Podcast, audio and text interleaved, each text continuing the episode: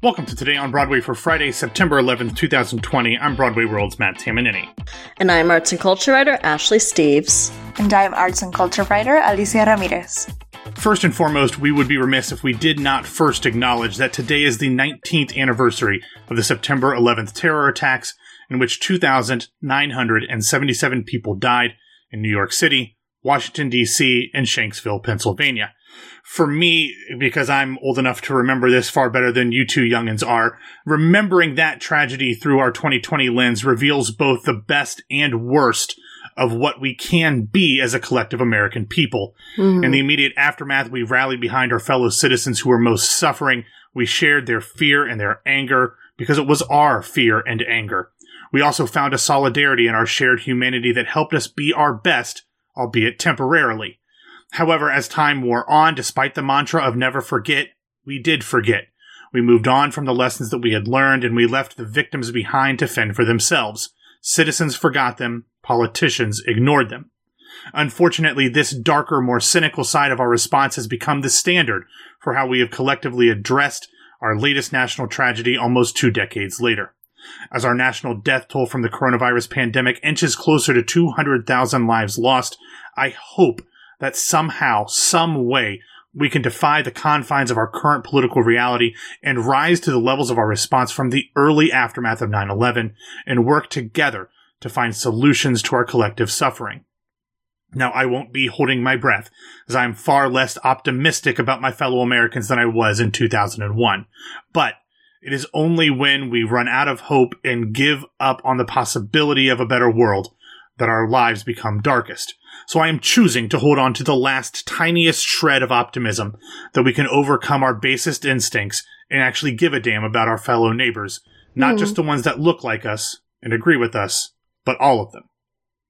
Okay, Ashley and Alicia, now that I've got my personal very point of privilege out of the said. way. Yes, very yeah. beautifully said, Mr. Tamanini. All right, well, thank you. I'm old enough to uh, have that perspective. Someday when you two are old enough to be uh, as ancient as I am, perhaps you can think those things. yeah, we'll be able to talk about other disasters, I'm sure. yeah. Unfortunately. yeah. Unfortunately, I'm going to have to stick to the sadder side of things to start today's show as yesterday we learned that the legendary star of stage and screen, Dame Diana Rigg, passed away at the age of 82.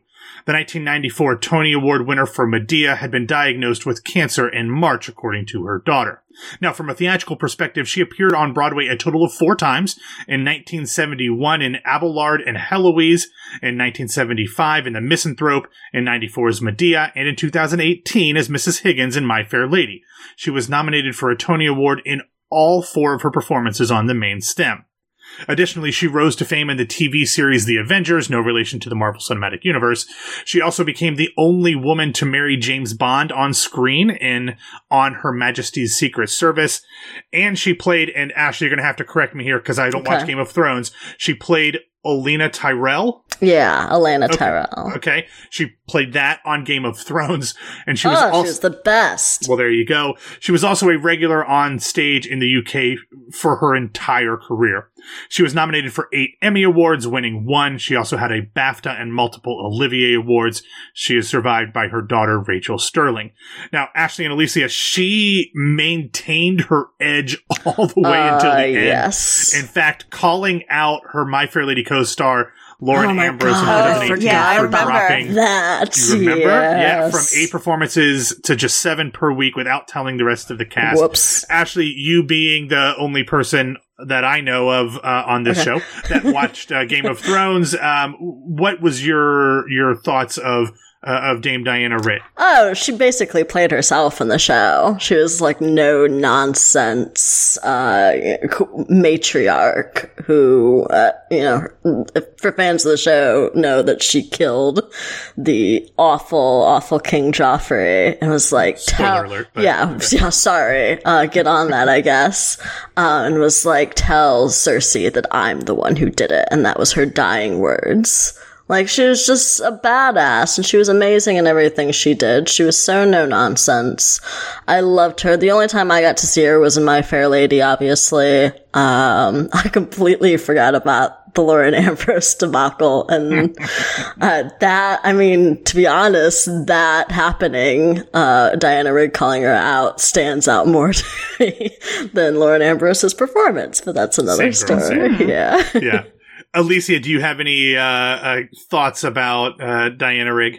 I only saw her in My Fair Lady, so my my memories of Diana Rigg are fairly limited. But I I must say, you you must have guts to call out your co-star from eight performances to seven, and Seriously. you at your age are doing eight. It's like, no, Yeah. you you go, Dame Diana Rigg. Yes. I mean, I think back at the time we were like, well, did she really need to go to Michael Riedel and talk about this? But She can do what? whatever she wanted. do whatever the hell, She can exactly. do whatever she she, do wanted. whatever the hell she Yeah. wants. But Long of course, live. Godspeed to Dame Diana Rigg, and our thoughts are with everybody who loved her both as a person and a performer. Mm-hmm. Okay, now let's move on to a much different type of story, but one that has occupied the majority of the theatrical discussion on Thursday, and this is why we are going three wide for the first time in this configuration because it is major news.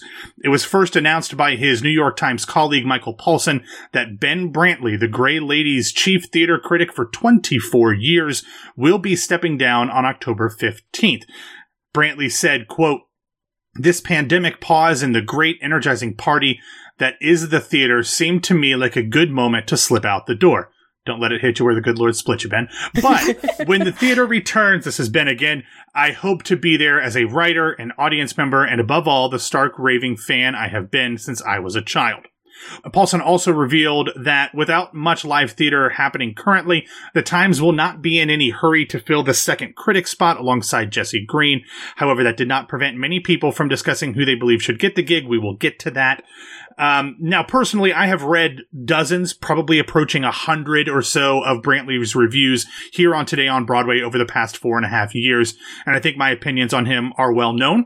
I think that he is incredibly insightful about a very specific type of play written by a very specific type of person in a very particular time, starring a certain type of performer. Ma- Don't get him started on a show Kelly with Kelly O'Hara. O'Hara. in it. yeah, my lord.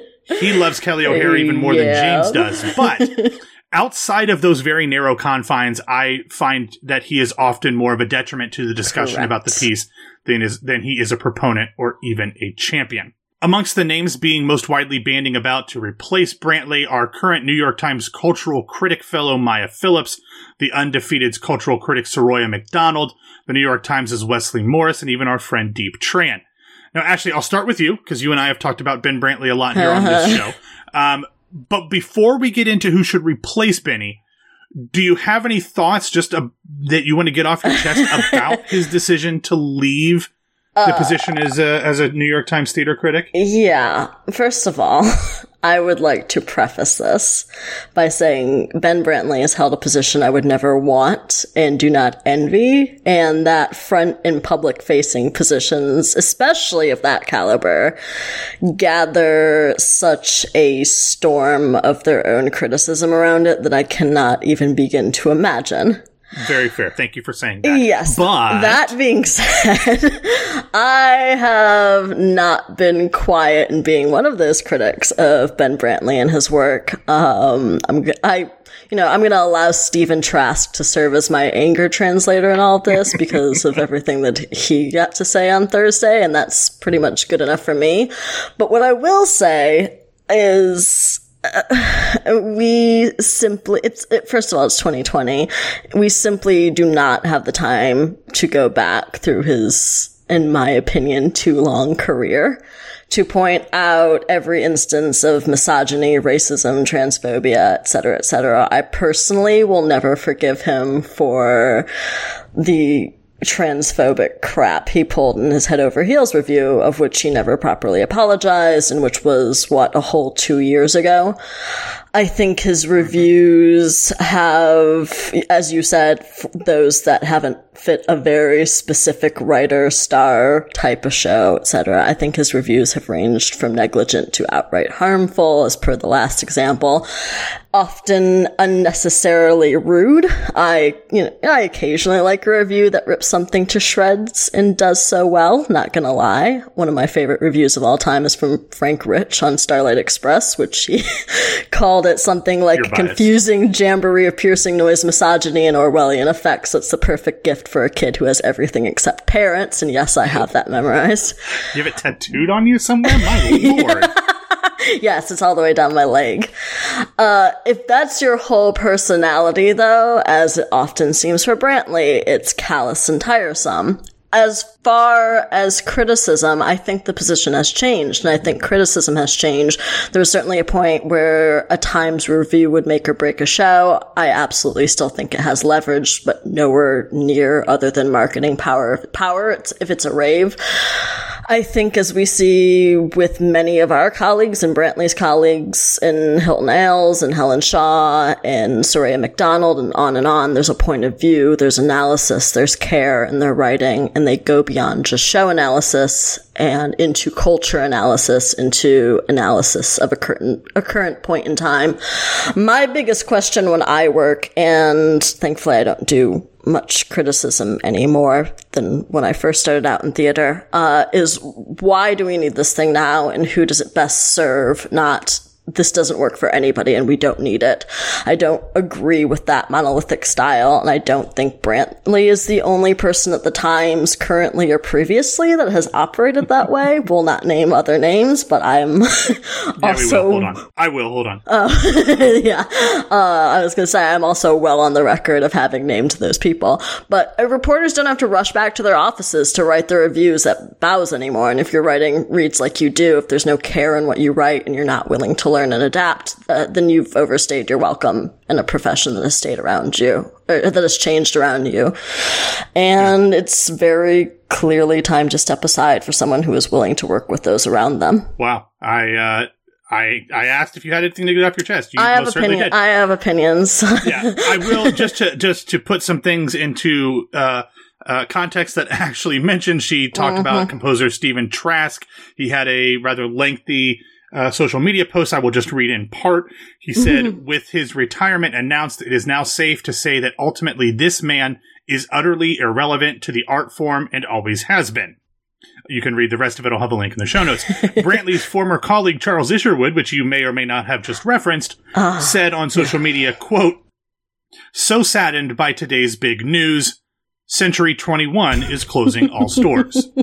Um, a, little, a little shady Now- out here, yeah. Now, Alicia, obviously the paper of record likely won't be asking us for our opinions, but if they did, who would you like to see get this job? Either a specific person or people, um, or just like the type of traits you would like to see this critic critic have. Sure. Um, I agree with you guys um, in Diep and Maya and Soraya, but I, I just have to add to Ashley's point. Um, I think the New York Times is known for being too white, too old, and too safe. And I think this was the best way for Ben Brantley to exit. And in terms of qualities for the person taking on this job, I just would hope that they are um, willing to start or continue conversations within the New York Times of what can be done in helping our field achieve equity and most importantly, go with the purpose of opening doors for those of us who are not allowed to enter just yet. Definitely. along those lines, there was a really great Twitter thread uh, in which fellow New York theater critic David Cody discussed some of the things that he hopes that the new critic brings to the job and then commits to once that person is in the job. It- it's a really interesting way to look at what the New York Times theater critic position could be. I, I recommend you all check that out. It will be in the show notes. Um, it's uh, looks at it in a little bit of a different way than I uh, than I would have thought about it. I am on the record. I was shocked that um, we were doing today on Broadway. I was shocked when Jesse Green got this job.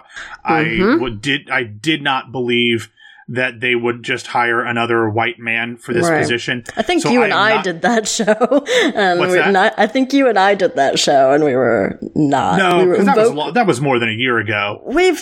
I don't. I don't even remember. I don't either. We've but, certainly talked about our disdain for that and a lot. And, and so I am not going to say that it's obvious they're going to either have a person of color or and or a woman because it's the New York Times and I'm not going to, you know, fool me once, shame on me, fool me twice, shame on mm. I don't know, whatever. Anyway, but I I will be I will more than likely completely write off the New York Times if they hire another white man for this Yeah, and position. no Matt- question about it. to your point, I feel like for the New York Times, there are writers of color in the theater section, but it feels like they're there to meet a quota and not to be the norm. And I don't see the New York Times changing that in the near future. I, I can only hope. But yeah, which is why me. I'm not going to, which is why I'm not going to go out on a limb and guarantee it because I, I don't have much faith Mhm. in them doing that. But I just, I, I, I can't imagine how you can look at the world as it is now, and That's- especially the theater That's scene. what I was going to say. I can't imagine after months of conversation uh, talking about Black Lives Matter and, you know, theater organizations, at least, you know, talking about changing mm-hmm. their leadership structure if the Times is just going to completely ignore that, especially when, I, you know, they've discussed Sure. th- everything over the last few months. So they're profiting on that. So if they're going to profit on it and then absolutely just turn their backs to it and hire another white man, I have absolutely no interest in reading what they have to say. No, I agree. I barely do now. we read it because it's at the top of our uh, review Yeah, roundups we because kinda you kind have of have to. to. But Yeah. I mean, it, for me, the thing is, is that I understand that, and uh, this might go to what you were talking about, Alicia, that I understand that in every business, and the New York Times is a business, I have no problem with with them running it like a business. I understand you have to appeal to your customer base, and the standard customer base of the New York Times is older, wealthier white people. I totally get that. However, in the theater section specifically, you have a much different mandate as the New York Times than you do in A, literally any other paper in the country, and B, in any other section in the New York Times itself. You are a thought leader and a cultural uh, gatekeeper in that. And if you refuse to change with the art form that you are covering, as that art form continues to change and adapt and grow, um, Exactly. your Exactly. relevance completely fades as far as I'm concerned. So I'm hoping that Scott Heller, who is the the editor of that section, and other people eh, who are making this decision look at the world not just uh you know in total, but in the theater world and how the discussions have been shaped recently, and they bring on at least one person. Uh, I, I'll be honest with you. It, I, I love Wesley Morris. I love, uh, you know, obviously Jose Solis. If he's been mentioned a couple times, it has to be, uh, to me, it has to be at least a woman of color. Uh, you know, i- i- if you can get a, if you can, you know, get a hat trick and get a queer woman of color, that would be even better. Um, or, or perhaps, a, you know, not necessarily a woman, but maybe even, uh, somebody who is non-binary. I, I just, I don't think we can continue to bury our heads in the sand and keep assuming that the same thing that the New York Times has done for generations is um, is going to happen. I will note that the only time that there has been a co-chief theater critic for the New York Times was Margo Jefferson, who resigned in Mhm. 2004 after holding the job for just six months. So I, I feel like it, it's negligent if they don't bring on a woman. And I'll be honest with you, I would love to see them bring on multiple people at this point.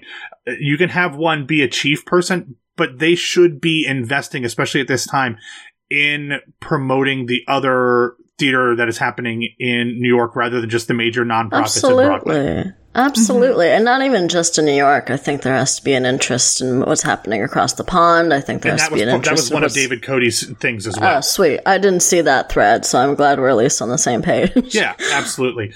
Um, Alicia, you are the newest person to our group, so you have had less to Mhm. say over the time about the New York Times, Ben Brantley, and and and criticism. Is there anything as a, a, a cultural and arts writer of color, and I don't know how much criticism you do, uh, but is there anything else that you are hoping comes out of this this opening, whether it's in terms of a shift in coverage or anything else that you think will benefit the the position and the art form of theater and theater criticism as a whole? Yeah, um, I I think it it's definitely shown us to be more thoughtful and more critical of our own work, not just um, what we read. Let's say the New York Times in this case. Um, I we can't deny how influential the New York Times has been for the community.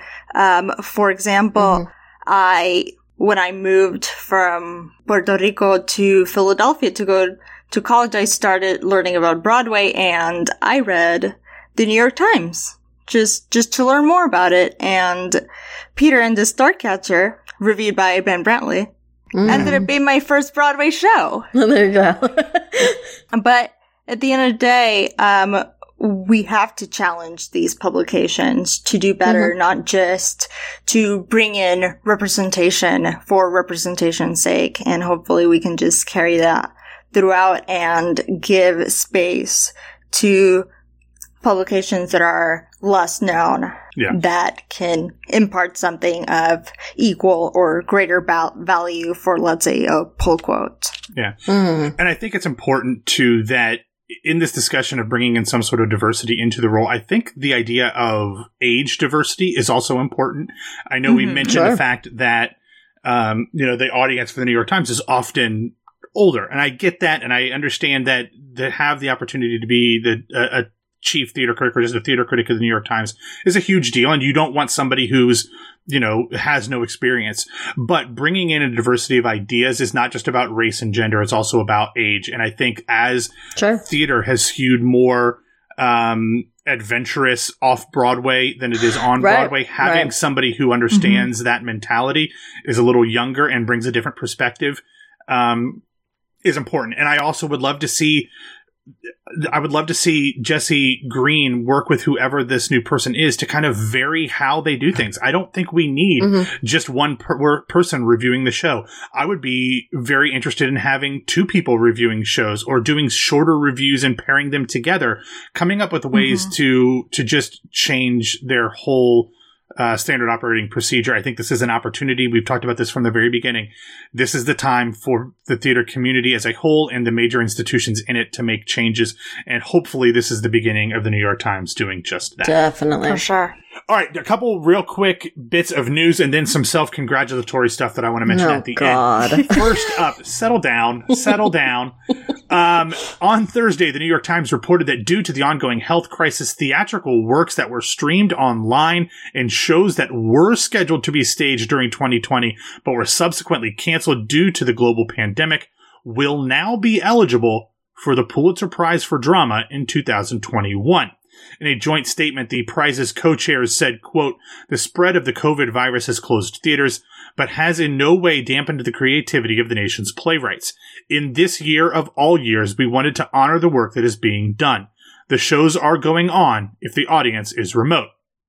I'm all for this, folks. I Mhm. can't imagine how difficult it's going to be to oversee and coordinate this. Yeah, yeah. Uh, but I'm always appreciative of organizations adapting as current circumstances dictate. So uh, Mhm. good for the Pulitzer folks. Yeah, and also they're known for adapting um, requirements, for example, for the Mhm. books category. oh. Self-published paperback and hardcovers are eligible. So I'm glad this is expanding to another category. Yeah. So uh, some of those other awards, Tonys, could learn how to be flexible, uh, like some of their uh, uh, prestigious brethren as well. But weird how seemingly easy it is. I know, And to just, just- just yeah. to make a not. change. Yeah, weird. Oh my lord, I freaking hate them all. Anyway, um, finally in the news section, in what is expected to be a precedent-setting ruling, the Ninth Circuit Court of Appeals has written a new chapter of law regarding nonfiction works after a copyright win for the producers of Jersey Boys, according to the Hollywood Reporter. In 2007, Donna Corbello filed a lawsuit against the musical, claiming that the show infringed on the autobiography of Four Seasons member Tommy DeVito that her husband had ghostwritten but was never published. Yesterday, the Ninth Circuit panel ruled in favor of the Jersey Boys producers and is now adopting what the panel of judges calls an asserted truths doctrine, which will hinder a copyright owner from filing an infringement suit on authors who, quote, built freely on a work that was factual. Now, this kind of falls into me one of those things where you can't copyright a fact. Um, Right. but that they're not, her claim was not in terms of the, uh, of the fact. I think from what I understand when this was originally filed, the claim was in how it was broken down into each of the, you know, kind of having it broken down in four seasons of the book. Um, but I think that's, uh, this is a fairly That's obvious s- thing to Uh, me. yeah, that's that's quite a stretch, but uh, yeah. especially for something that was never published. Although, if I do Sure. believe the writers of Jersey Boys were aware of the book, um, so they did have some knowledge that it existed. It wasn't just like somebody had it in a drawer and no one ever knew about it. But- Sure. Yeah. Weird. Weird. Yeah. All right, so my recommendation is a bit of a pat on the back, even though I really had very little to do with it. But on Thursday, Helen Shaw, who we mentioned earlier, a great uh, theater critic, she um, she tweeted something out that had to do with the our discussion about gender reveal parties and all that stuff. She said, "quote Directors, this is just the cue you need to go full gender reveal party at the end of your next twelfth night. I want Viola to gather everyone around a cake." Orsino cuts it dramatically, and whammo, it's pink inside, and then pieces are handed around to the audience. Now, I, of course, being the dumb person that I am, replied talking about our recent um, meme. But what if Viola was actually cake? Absolutely hate it. Thanks. which got some incredibly funny responses. Not a not a bunch, but Helen Shaw replied. Um, some some other folks uh, responded uh, as well. Helen Sh- said. Everybody gets cut open. Everyone is secretly cake except Malvolio, who they cut, and he's a real person, and it hurts him. Curtain. I'll take Um, it. I'll take yeah. that. Marsha, uh, um, writer Marissa Scudleric, um, she said, quote, Portia wins the trial in Merchant by revealing that Antonio is actually cake and therefore contains no flesh, then reveals that she is a cake with pink icing inside. Then they prick Shylock and he bleeds. Finn. So there were some very funny responses in this Twitter thread. There's not a ton of them, but uh, I was very proud of my very not intelligent response, uh, getting some very smart people to make some very funny jokes. I'm uh, on Twitter as I typically am during the show to make sure nothing chaotic has happened, and I'm just hovering over the unfollow button on your account. Oh, how dare you! Oh no. It's fine. Just, just gotta say, just gotta Whatever. say, it was it was funny. I'm, it was I, I'm funny. proud of it. I, Yeah, it was. It was fun. Don't encourage him, Alicia. Please. No, you know what this reminds me of? Hmm. Something rotten. Oh, I always want to be reminded of something rotten. It's good show. Wasn't that I show love fun? something rotten. I forgot you loved that show so much. I lo- I saw something rotten eight times. Oh wow. yeah, I saw it a lot, like an obsessive amount. never never known you to be you do? obsessive about anything. Who was your Shakespeare? Uh, Christian Borle, of course. Okay, so you didn't see it with Will Chase. I did not see it with Will Chase. I managed to see Christian Borle in it every single time somehow. I So saw, did I I. saw See, Adam Pascal on tour, so Ooh, which was always hello. interesting. Not not cool. bad. Not bad. No. All right, folks. This was a long episode for some obviously important reasons, uh, but that is all that we have to close out this week. Thank you for listening to Today on Broadway. Follow us on Facebook and Twitter at Broadway Radio, and you can find me on Twitter and Instagram if you dare at BWW Matt. Ashley, No. where can people find you? You can find me on Twitter and Instagram at No This Is Ashley. Alicia, what about you? People can find me on Twitter and Instagram at A Ramirezguard31. All right, we will of course have this week on Broadway on Sunday. Who knows if James is going to drop in some somebody else's random podcasts in the feed uh, in the meantime. But have a wonderful uh, weekend, everybody. Again, Um, our thoughts are with everybody for whom today, September 11th, is uh, especially difficult. Um, we will be back with you on Sunday for this week on Broadway, and then some combination of the three of us will be back to talk to you on Monday. All of us, every single person at Broadway Radio.